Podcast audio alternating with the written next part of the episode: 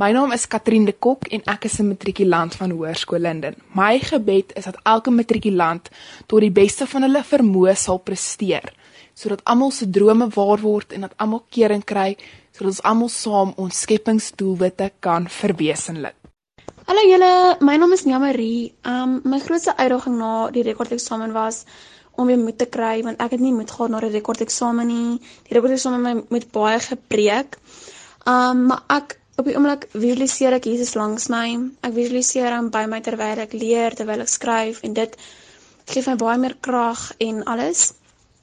Um Abba Vader help elke matrikulant in Suid-Afrika om deursettingsvermoë te hê in hierdie eindeksamen. Laat elke matrikulant Deuteronomium 31 onthou. Waar U voor ons uitgaan, by ons is, ons nie in die steek sal laat of alleen sal laat nie. Laat ons dit visualiseer. Aan U alleen die eer. Amen. Sterkte met die eksamen julle en ek hoop en glo julle almal gaan baie gedoen en die punte kry wat julle voor gewerk het. Ek in van die kerk. Ek is 'n matriekleerder van 2020 en ek sien hoërskool Jan Vloon. Die grootste uitdaging van hierdie jaar sover vir my was om positief te bly en gefokus te bly. Met al die negatief wat in mense kop rondhardloop omdat ons ons jaar verloor het en al die positief van die jaar is daarmee heen te Covid begin het. Van die sport tot die kultuur moes alles tot 'n stilstand kom. En al wat oor is is net stres van die eindeksamen.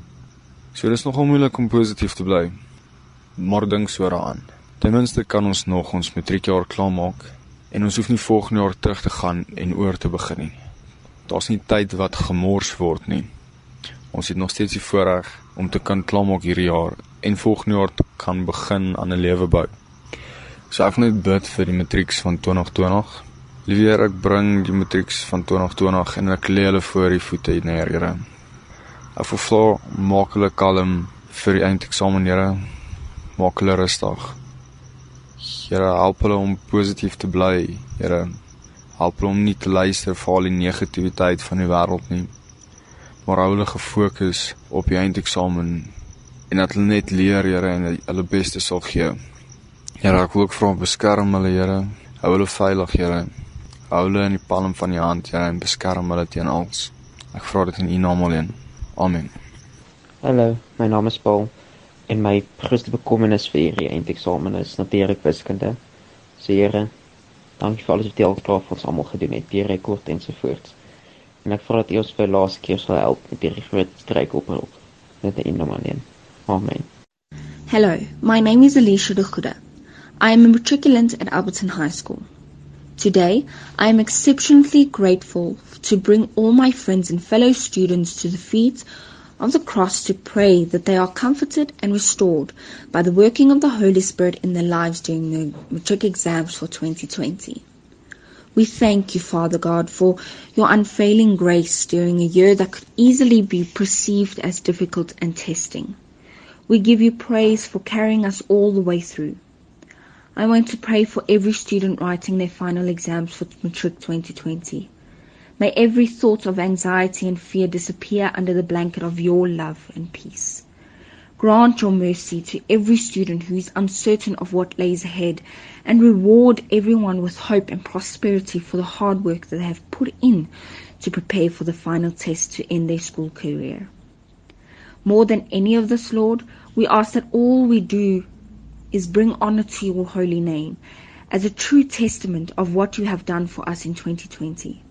Bless our families who have supported us throughout not only this year, but inspired our dreams over the past five years. We pray this not for ourselves, but in the precious name of Jesus Christ, our King. Amen. Hallo, my naam is Katrine. Ek is in Hoërskool En iets wat soms vir my moeilik is hierdie eksamen is om die motivering en die krag te kry om te gaan sit en leer. So ek wil graag bid vir al die ander matrieks wat dalk in dieselfde bootjie sit. Here, help asseblief al die matrieks om krag en motivering te kry om te gaan sit en te leer en elke oomblik hulle beste te gee.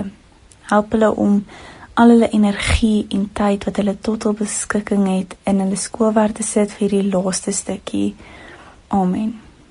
Goeiemôre matrieks van 2020. My naam is Ariana Eybers en ek is ook tans besig om matriek te skryf. Ek wil vanoggend vir julle sê dat nie een van ons alleen is nie. Ja, ons is baie opgewonde want hierdie is ons laaste eksamen, maar aan die ander kant is ons ook so 'n klein bietjie bang want dit is ons laaste eksamen. Kom ons bid vanoggend saam vir ons eksamen. Ons liefdevolle God en Hemelse Vader, ons kom na U toe in die naam van Jesus Christus. Ons kom na U toe met oop harte en ons kom lê ons eksamen voor U neer. Dankie vir U rustigheid, wysheid en kalmte wat U reeds vir ons gegee het. Ons bid dat ons U naam sal eer met elke liewe eksamen wat ons skryf. Dankie dat ons die voorreg het om matriek te skryf en dankie dat U altyd daar is om ons vas te hou. Ons vra dit van U in Jesus se naam alleen. Amen. Baie sterkte matrieks.